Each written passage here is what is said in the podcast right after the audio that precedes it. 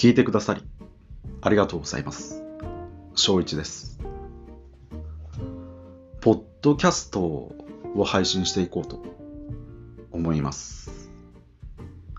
話す内容を何にしようか悩んだんですが、ポッドキャストでは、主に自分が今まで見た、聞いた、読んだ、漫画、アニメ、ゲーム、映画、そういったことの感想をお伝えしていく番組にしようかなと思っています。第1回目ということで、何を取り上げようか悩んだんですけど、今回はまず漫画「ボールルームへようこそ」という漫画の感想を言っていこうかなと思っています。ご存知ですかね？ボールルームへようこそ。2年ぐらい前にアニメ化もされたので多分ご存知の方もいらっしゃると思うんですけど。月刊少年マガジンで連載されている竹内智先生がお書きになった漫画で、えー、競技ダンス、まあ、社交ダンスって言った方が伝わりやすいかもしれないんですけど、ダンスを取り上げた漫画になります。で、今これ手元に一巻があるんですけど、始まりが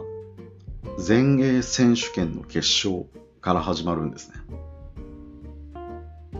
まあ、全英選手権っていうのはここにも書いてあるんですけど、ダンス界最高峰の、しかもその決勝戦。で、ひときわ大きな喝采を浴びるのは、無名の日本人。その名は、主人公の藤田多々なんですね。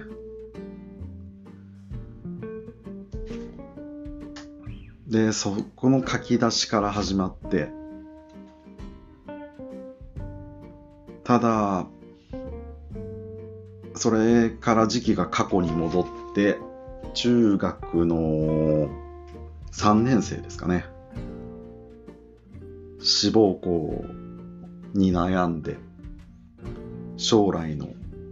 夢も特になく、でもそれがあったら自分は変われるのになって思っている主人公が、ふとしたきっかけで、ダンスに出会います。一番大きな出会いは、主人公の先生、メンターですね、多分。戦国要というダンスの、おそらくこの世界では、日本では一番のダンス、ダンサーと出会います。不意に。で、そこからダンスの世界を知って、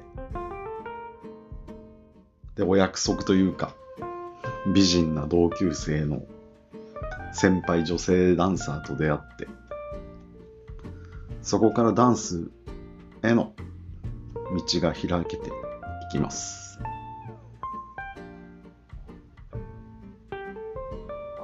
こうやって夢中になれることに出会えるって、すごいことだなと思いますね。あと、絵の、ぜひこれ読んでもらいたいんですけど、絵の本当に美しさ、迫力、そうですね、勢いみたいなものがすごく伝わってきます。誰かに見てもらえる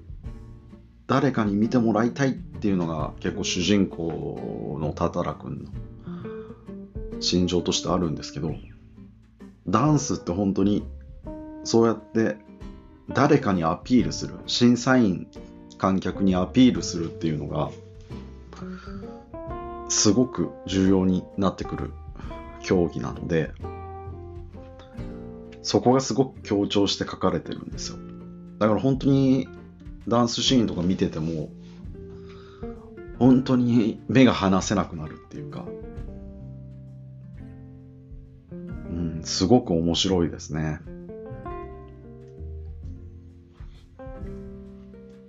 でいろいろなきっかけがあって主人公は変わらなきゃって思うんですね。それに対して周りの人たちが少しずつ力を貸してくれていろいろダンスに出会って藤田多々君も才能を開花していくんですけど彼の才能っていうのがすでに一貫である程度分かってくるんですけど見ることに特化してるんですね。見る。うん。観察ですかね。観察に特化してて。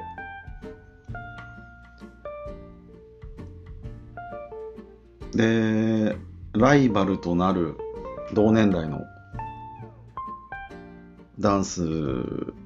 で兵道くんっていう子が出てくるんですけどその子が目の前で踊るお手本のダンスにあのー、不器用ながらもついていこうとして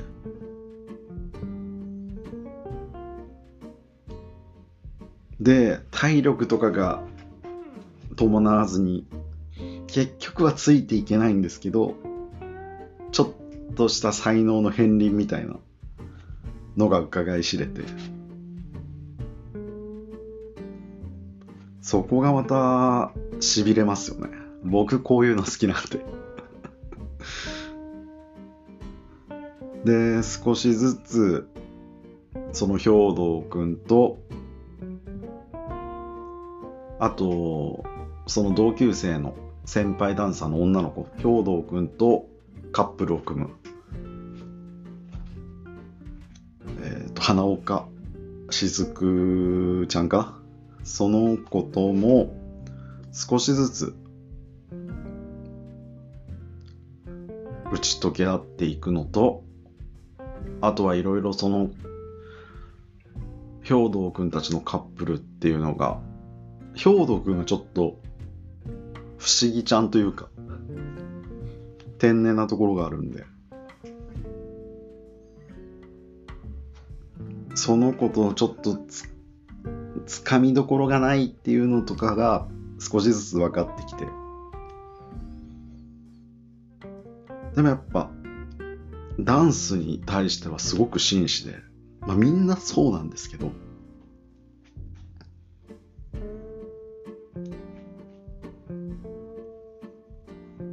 いろいろとその中でも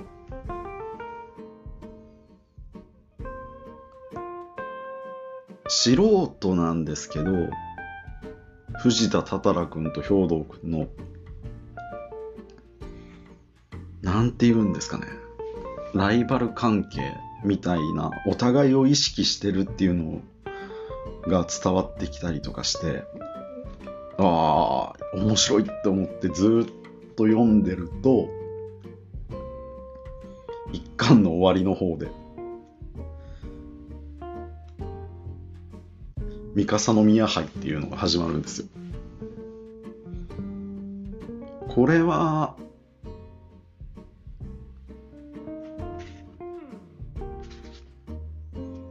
まだタタラ君は全然出れるレベルではないんですけど、で、観客席で当初は、兵道くんと花岡さんのペアのダンスをずっと見てて、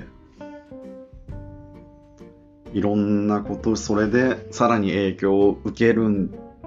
ですね。